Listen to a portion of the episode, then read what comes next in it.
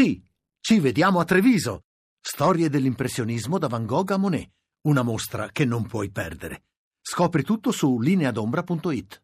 E saluto Luisiana Gaita, grazie. Salve, Ciao salve, Luisiana. buon pomeriggio, ciao. Ciao, giornalista del Fatto Quotidiano, Alessio Mercanti, presidente del Comitato Nazionale eh, 27 ottobre, giusto? Sì, sì. Benvenuto. È un comitato nato con l'obiettivo di tutelare a livello nazionale i diritti di tutti i vincitori e idonei di pubblico concorso ancora in attesa di assunzione.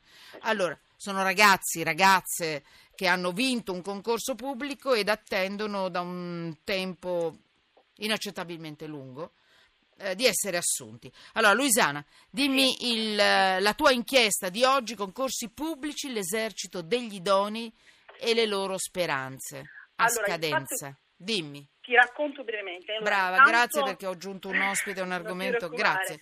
Allora, il punto è questo, che quando, ci sono, quando c'è ogni concor- un concorso ci sono dei vincitori e degli idonei. I vincitori in teoria entrano subito e poi ci sono gli idonei che invece aspettano lo scorrimento delle graduatorie.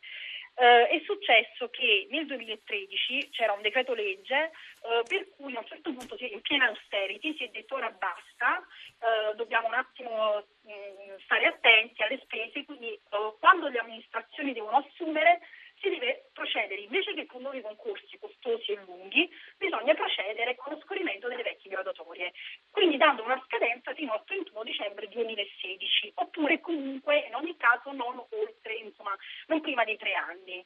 Eh, per cui stanno tutte per scadere, maggior- oltre abbondantemente oltre il 90% delle graduatorie italiane sta per scadere. In queste graduatorie ci sono circa 150.000 idonei. In realtà sul sito del, del Dipartimento delle Finanze risultano 150 idoneità. Significa, ov- ovviamente, queste idoneità ci sono anche persone italiane che hanno fatto più di un concorso, veramente ci sono, no? Eh, persone che hanno superato 4, 5, Eh, l'ho visto, 6, l'ho letto. fino a 10 concorsi in anni, quindi con conseguenza di spese, di preparazione Certo. e via dicendo, di anni di- della propria vita di sacrifici. E ora eh, il problema è che eh, per, vari- per varie ragioni, a cominciare dalle- dai 20.000 delle province che bisognava in qualche Sì. modo E poi ricollocare. chiudi Luisiana perché sennò Alessio Mercanti Sì, non ha più niente sì. da dire, dici tutto tu. Certo, e quindi per una serie di ragioni ora eh, queste persone si ritrovano, non sono state sistemate, non sono state ricollocate e il 31 dicembre si ritrovano con, le loro, con, con Certo. tutto quello che hanno fatto che non, insomma, non varrà più nulla. Ecco, come, come scrive Luisiana Gaeta, ehm, sono 150.000 persone. Cioè qui c'è la- in in ballo la vita, perché il lavoro diventa dignità, vuol dire vita, di 150.000 persone. Persone che hanno affrontato concorsi dalla giustizia alla sanità fino all'amministrazione eh, pubblica. C'è un controsenso. Alessio Mercanti, vorrei sentire la sua voce, Presidente, e mi dica cosa mette lei sotto inchiesta, magari facendomi un esempio pratico.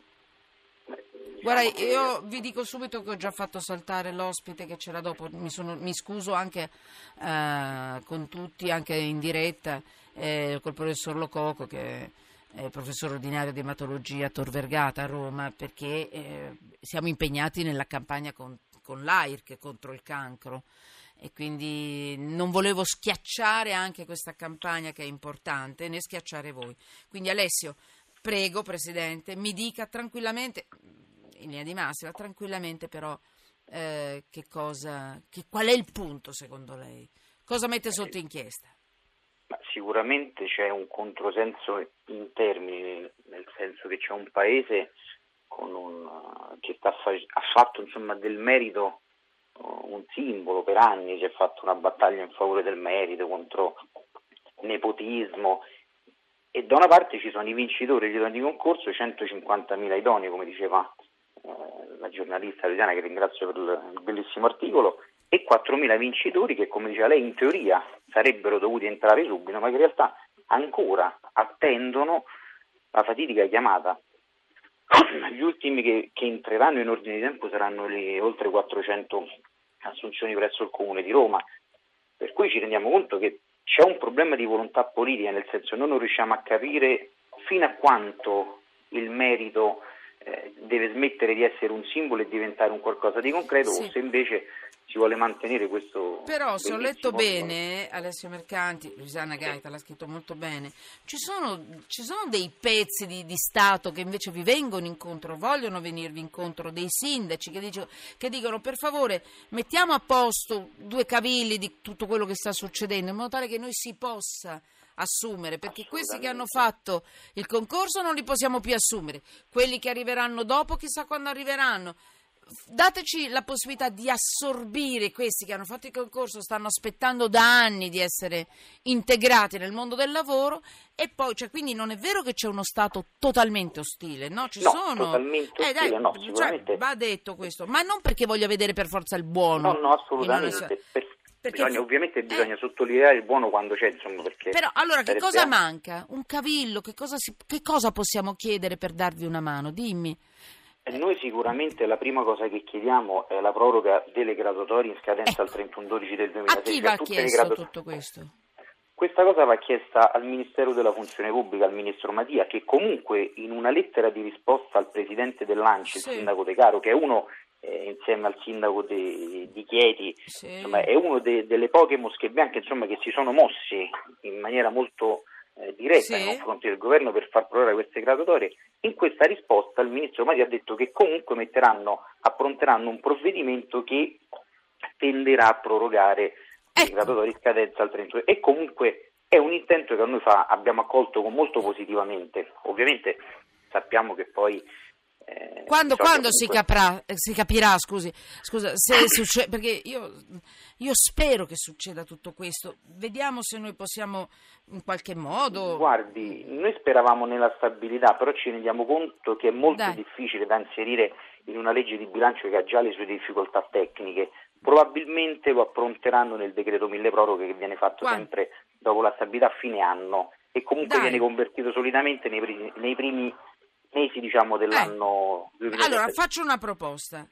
Si dovrebbe limare questa situazione, avere questa proroga in modo tale che voi possiate essere inglobati nel mondo del lavoro. Non perdiate questo momento importante. Luisiana, dimmi se sto capendo bene, Sì. perché è complicata la questione. È complicata, Eh, però vabbè, la proroga è andiamo- un primo passo. È il primo passo. Voi mi tenete informata, noi cerchiamo di, di- di- di darvi Noi, una ecco, mano. Se c'è la volontà concludere- di venirvi incontro è già molto, no? Assolutamente, Ah. noi chiediamo una proroga che comunque è un provvedimento legislativo a costo zero, questo va detto, per cui non comporta sì. nessun tipo di, di costo per nessuno e avere il tempo necessario, come poi eh, ha riportato Sì. giustamente l'articolo, di poterci sedere intorno a un tavolo, perché noi abbiamo sempre sostenuto che non, non interessa sapere di chi è la colpa, a noi interessa soprattutto Eh, risolvere il problema, grazie al lavoro di tutti coloro che comunque Sì. si adopereranno per darci una mano. Noi siamo disposti a sederci intorno al tavolo perché sappiamo Bene. che comunque nel mondo della pubblica amministrazione ci sono 10.000 problemi, non esistiamo solo noi, non abbiamo la presunzione di dire noi e basta.